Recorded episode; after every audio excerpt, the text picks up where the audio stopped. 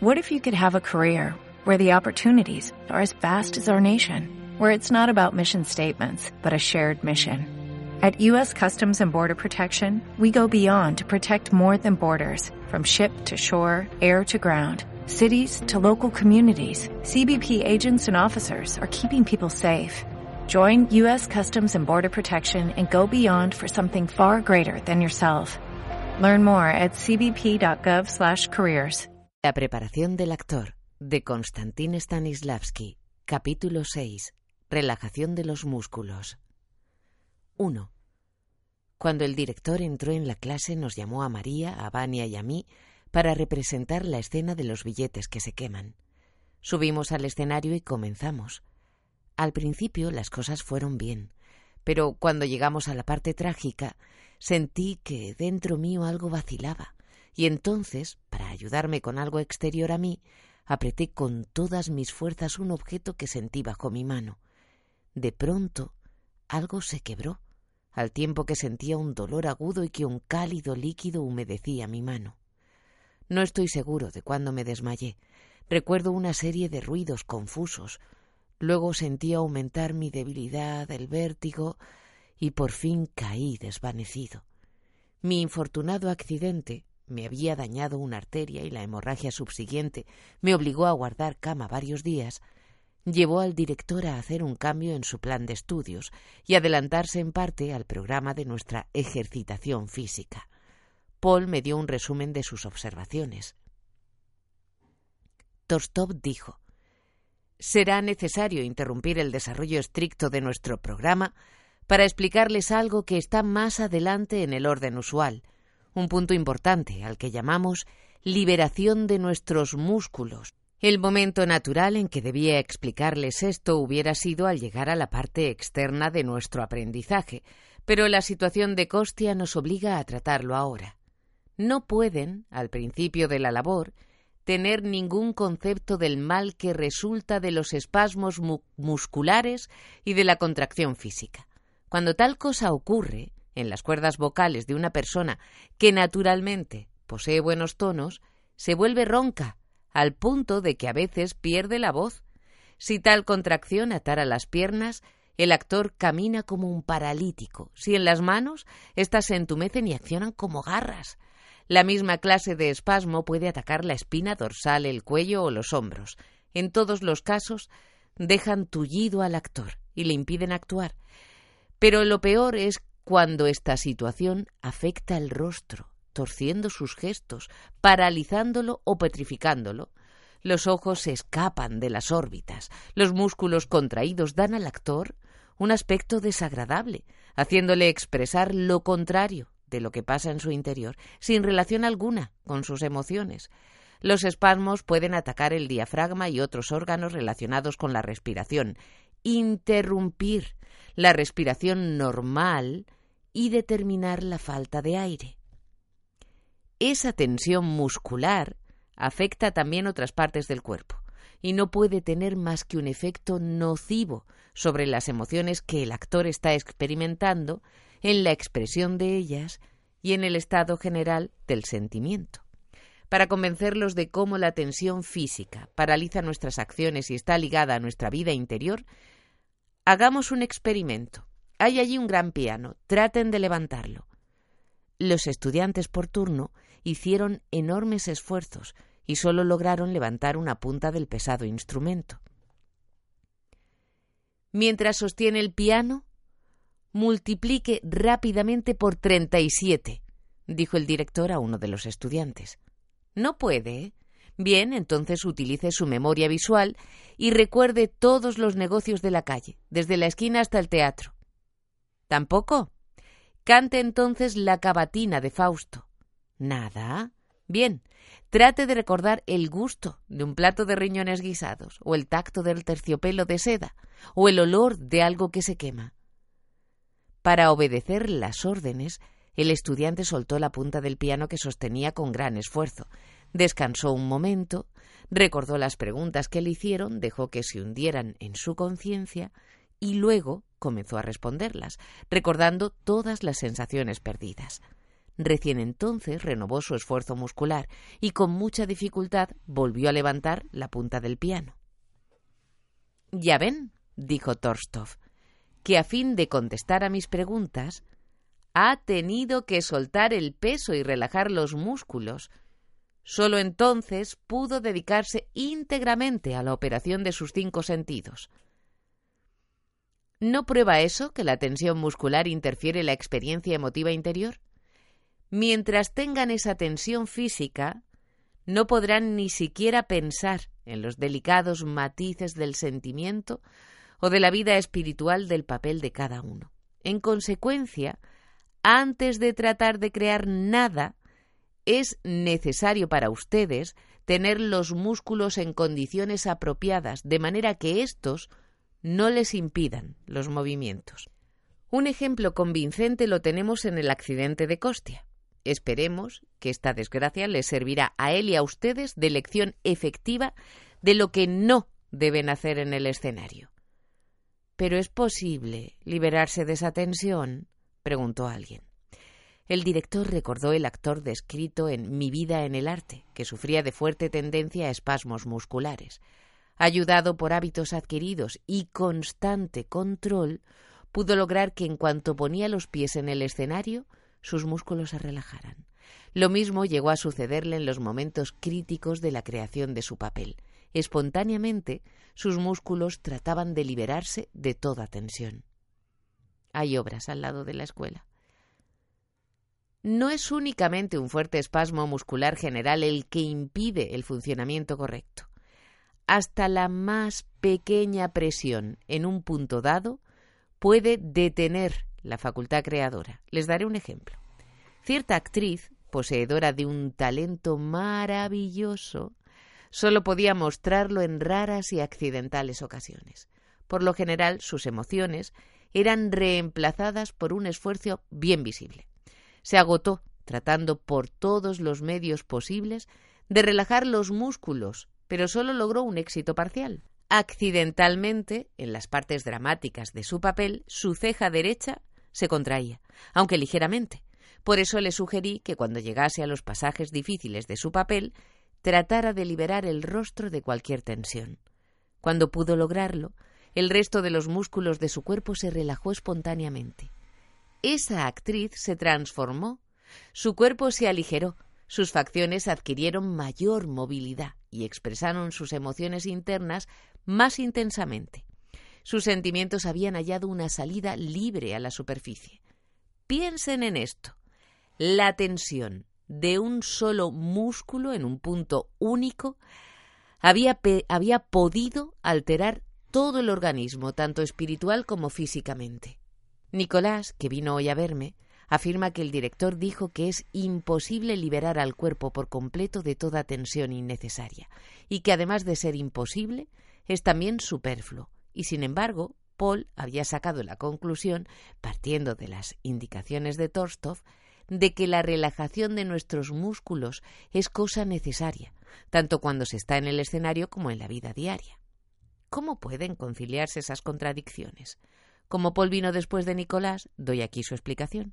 Por ser humano, el actor está inevitablemente sujeto a tensión muscular, que sobrevendrá cada vez que aparezca en público, podrá desembarazarse de la tensión muscular de la espalda, pero ésta se hará sentir en el hombro.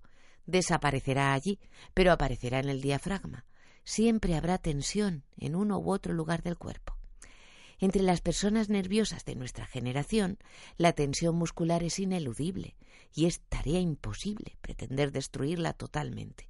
No obstante, debemos luchar contra ella sin cesar, nuestro método consiste en desarrollar una especie de control, algo así como un observador.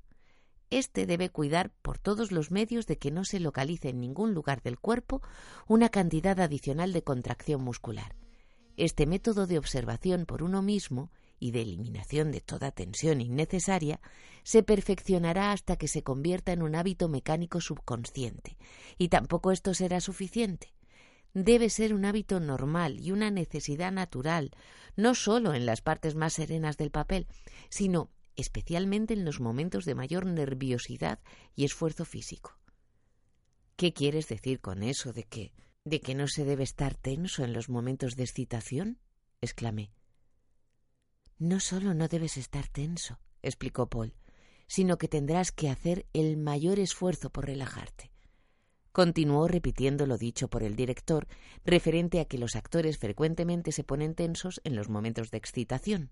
Por lo tanto, en los instantes de gran tensión muscular, es especialmente necesario obtener una completa liberación de los músculos. En realidad, en los momentos culminantes del papel, la tendencia a descansar deberá ser más normal que la tendencia a la contracción. ¿Es en realidad factible? pregunté. El director asegura que sí, dijo Paul. Agregó que aunque no es posible librarse de toda tensión en un momento de excitación, se debe, sin embargo, aprender constantemente a descansar. Dejen que la tensión aparezca, dice, si no la pueden evitar, pero hagan que de inmediato intervenga el control y la desaloje. Hasta que ese control se convierta en hábito mecánico, será necesario dedicarle gran parte del pensamiento, y eso nos apartará de nuestra labor creadora. Más tarde, esa relajación de los músculos será un fenómeno normal. Ese hábito se desarrollará a diario, constante y sistemáticamente, tanto durante nuestros ejercicios en clase como en casa. Deberá proseguir proseguir al acostarnos, al levantarnos, mientras trabajamos, caminamos o descansamos, y en los momentos de tristeza o de alegría. El control de nuestros músculos debe ser parte de nuestro arreglo físico, nuestra segunda naturaleza. Solo entonces dejará de interponerse cuando estamos haciendo trabajo creador. Si relajamos nuestros músculos solo durante las horas especiales destinadas a ese propósito, no obtendremos resultado alguno, porque tales ejercicios no son habituales, no pueden volverse hábitos inconscientes mecánicos. Cuando demostré que dudaba de la posibilidad de poder hacer lo que Paul me había explicado, dio como ejemplo las experiencias del propio director. Parece que en sus primeros años de actividad artística, la tensión muscular se desarrolló en él casi hasta el punto de producir el entumecimiento de la parte afectada.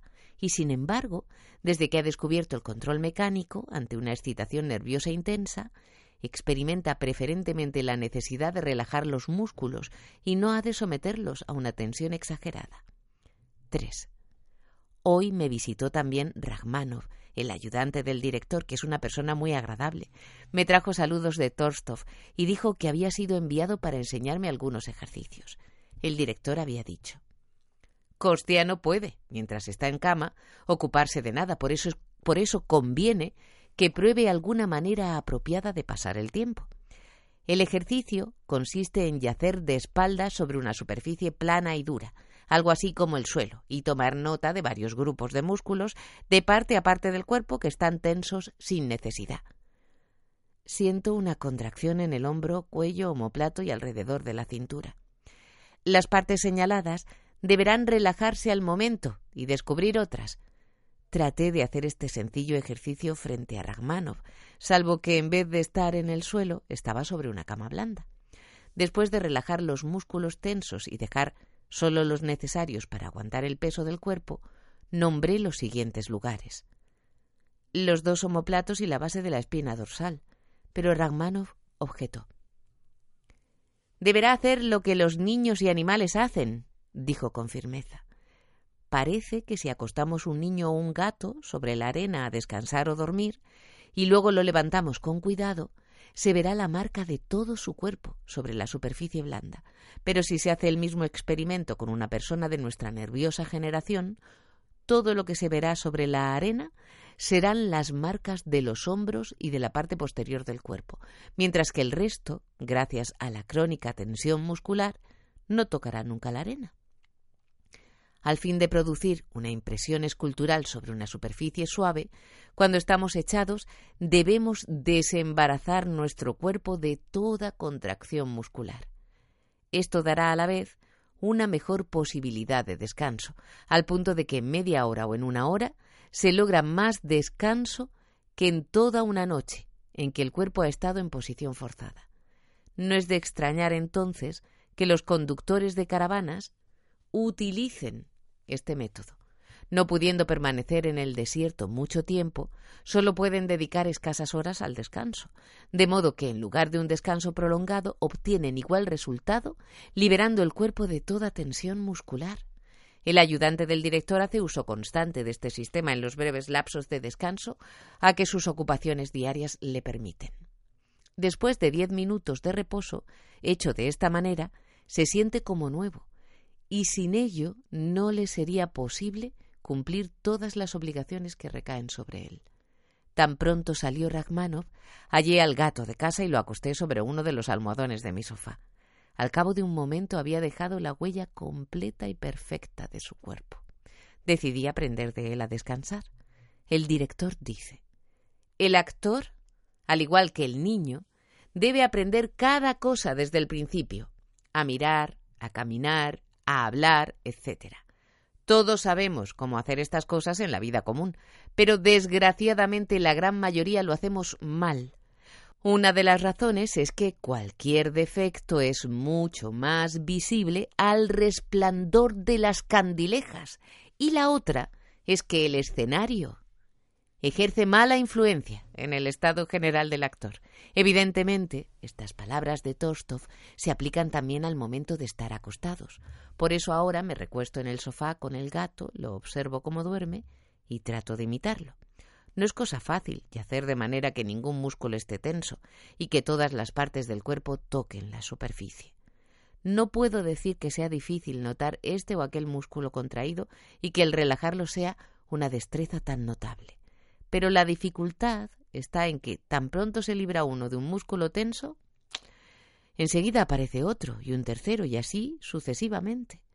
Por un momento logré librarme de la tensión en la espalda y en el cuello y no puedo decir que de esto hubiera resultado ninguna sensación de vigor renovado, pero me di cuenta de cómo sin saberlo estamos permanentemente sujetos a una tensión superflua y perjudicial. Y cuando se piensa en la traicionera contracción de la ceja de aquella actriz, se empieza a tener seriamente, temer seriamente a la tensión física. Mi mayor dificultad parece ser la de que me confundo entre la variedad de las sensaciones musculares. Esto duplica el número de puntos de tensión y aumenta también la intensidad de cada uno de ellos. Termino sin saber dónde tengo la cabeza y las manos. Qué cansado estoy de los ejercicios de hoy. No se consigue descanso alguno con esta manera de descansar. 4. Leopoldo vino a casa y me relató todo lo que hicieron. Rachmanov, siguiendo las órdenes del director, tuvo a los estudiantes echados en el suelo e inmóviles. Luego les hizo tomar varias posiciones, horizontal y verticalmente sentados, a medio incorporarse, de pie, de rodillas, de cuclillas, solos, en grupos, con sillas, con una mesa o con cualquier otro mueble. En cada posición debían advertir los músculos tensos y nombrarlos. Evidentemente, algunos de los músculos estarían tensos en todas las posturas, pero solo se permitía permanecer contraídos a los relacionados directamente con el ejercicio y a ningún otro cercano a ellos. Debe recordarse también que hay varios tipos de tensión, un músculo necesario a la posición dada puede estar contraído, pero solo en la proporción que esa posición requiera. Todos esos ejercicios obligan a una intensa represión de parte del control. No es tan sencillo como parece. Requiere, en primer lugar, un poder de atención bien ejercitado, capaz de rápida adaptación y de distinguir entre varias sensaciones físicas. No es fácil saber, en una postura complicada, qué músculo debe contraerse y Tan pronto como se fue Leo, volví al gato. Cualquier postura que invente para él resulta indiferente, tanto si lo pongo cabeza abajo como si lo acuesto de costado o de lomo. Se cuelga sucesivamente de cada una de sus garras y luego de las cuatro a la vez. Es fácil ver que en cada una de las posturas se pliega por un segundo como un resorte y enseguida con facilidad extraordinaria acomoda sus músculos, relaja los que no necesita y mantiene tensos los que utiliza. ¡Qué asombrosa adaptabilidad! Mientras el gato me ofrecía esta lección, apareció nada menos que Grisha. no era en modo alguno la misma persona que discutía siempre con el director, sino que estuvo sumamente interesante en su relato sobre las clases.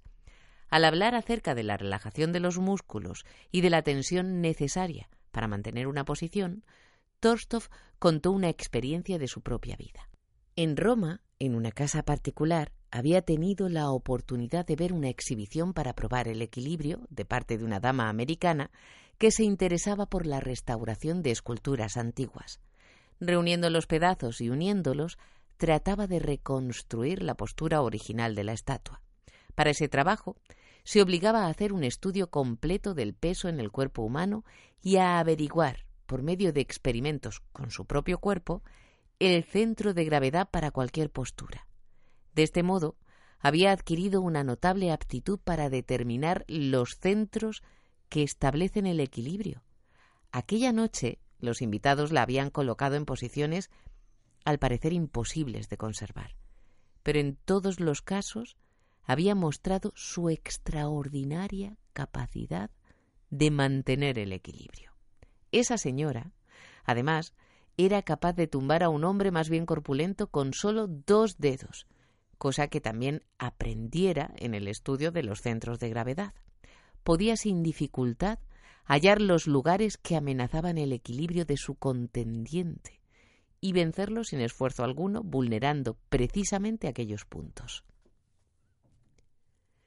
Torstov no aprendió el secreto de su arte, pero al verlo comprendió la importancia de los centros de gravedad, vio hasta qué punto de agilidad y flexibilidad puede ejercitarse el cuerpo humano y comprendió que en ese trabajo los músculos hacen lo que el sentido del equilibrio les exige. 5. Hoy vino Leo a contarme los progresos del ejercicio. Parece que algo importante se ha agregado al programa. El director insistió en que cada postura, sea acostada o de pie o cualquier otra, debe estar sujeta no solo al control de la observación propia, sino que debe basarse en alguna idea imaginaria acrecentada por las circunstancias dadas. Cuando se logra, deja de ser una mera postura y se convierte en acción.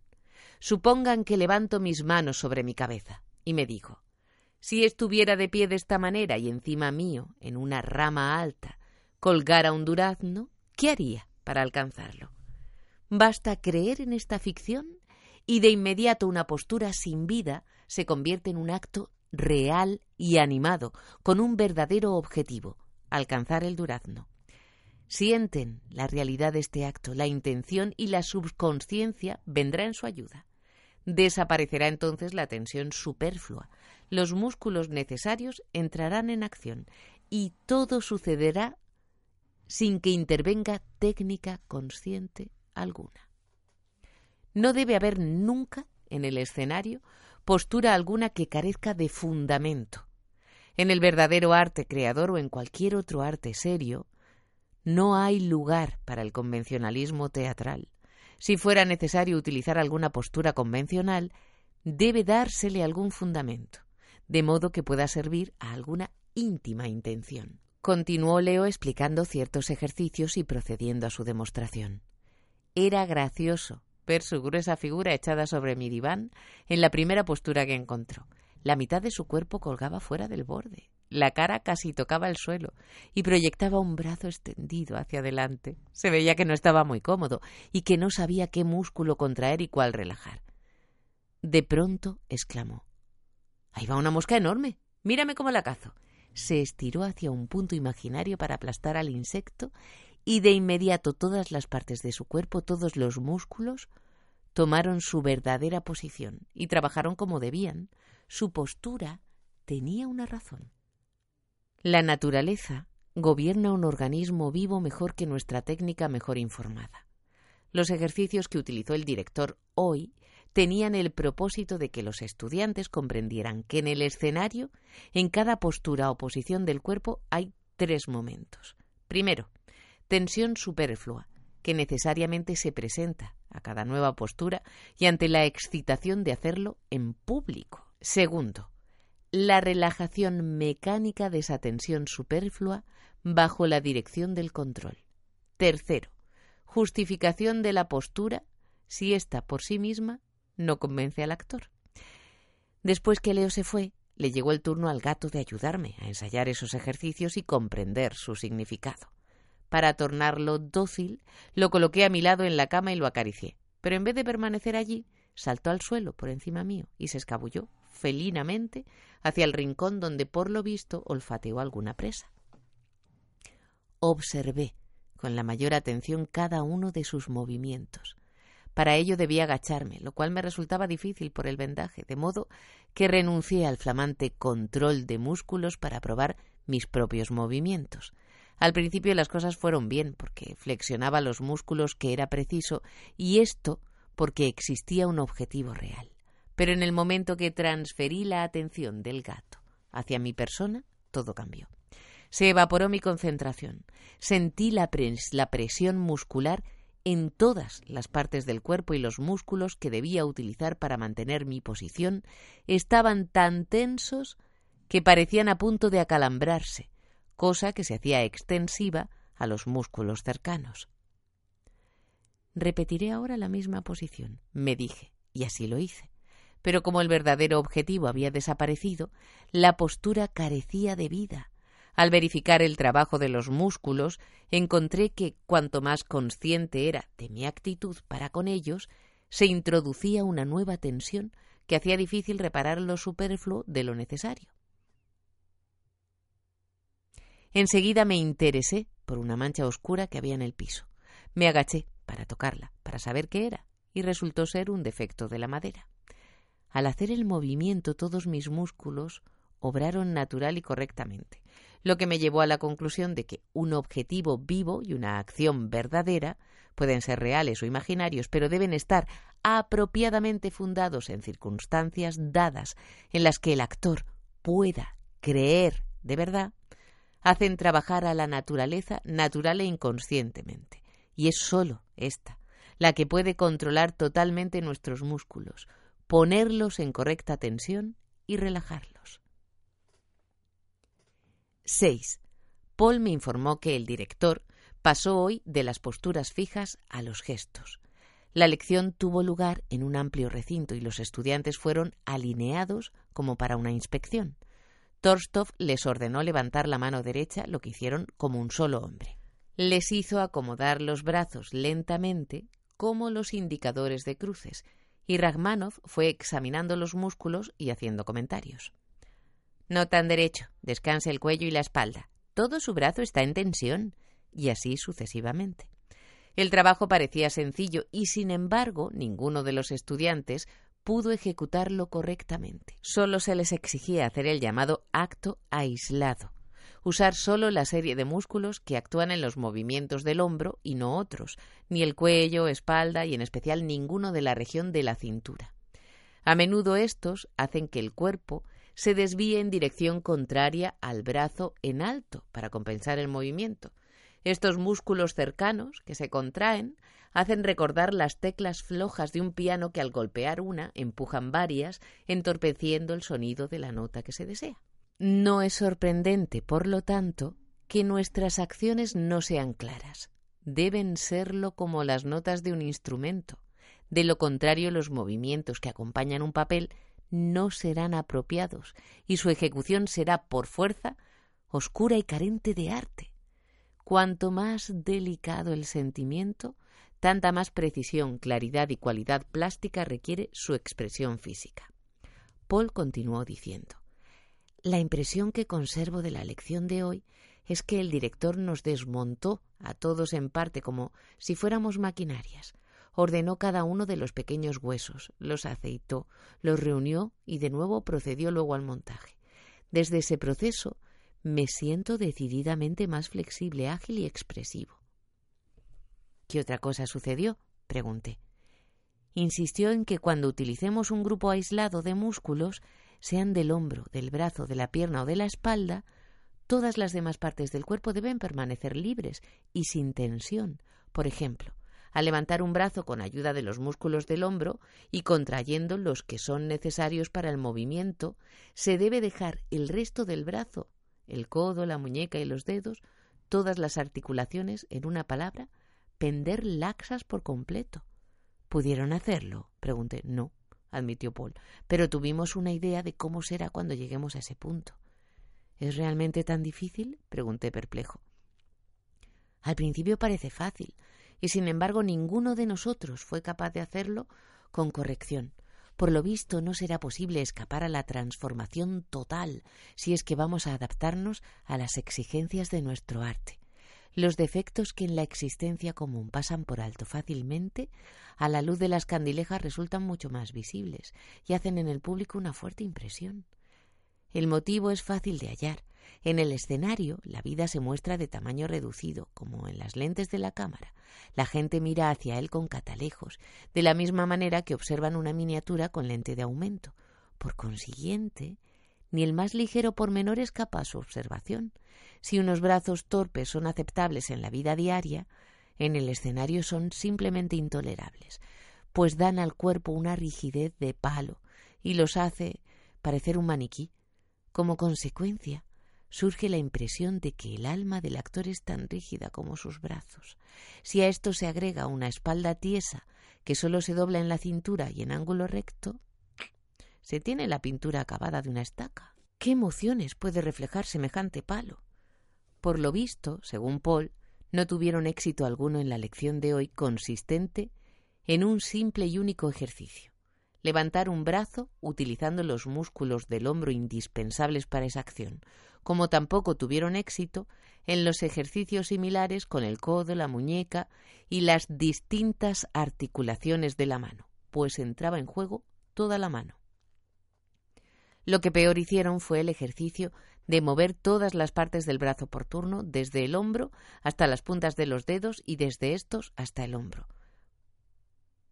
pero era natural. Si no habían logrado éxito con el ejercicio parcial, mal podrían tenerlo con el ejercicio completo, mucho más difícil, desde luego.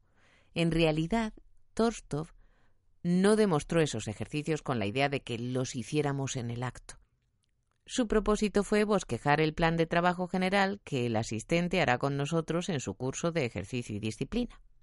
También enseñó ejercicios para hacer con el cuello, en cualquier ángulo con la espalda, la cintura, piernas, etc. Más tarde vino Leo. Estuvo bastante bien al hacer todos los ejercicios que Paul había descrito, especialmente el de doblar y enderezar la espalda, articulación por articulación, empezando con la de arriba, en la base del cráneo, para bajar después. Tampoco eso es tan sencillo. Solo fui capaz de percibir tres lugares en los cuales doblé la espalda, y tenemos veinticuatro vértebras. Después que Paul y Leo se fueron, entró el gato.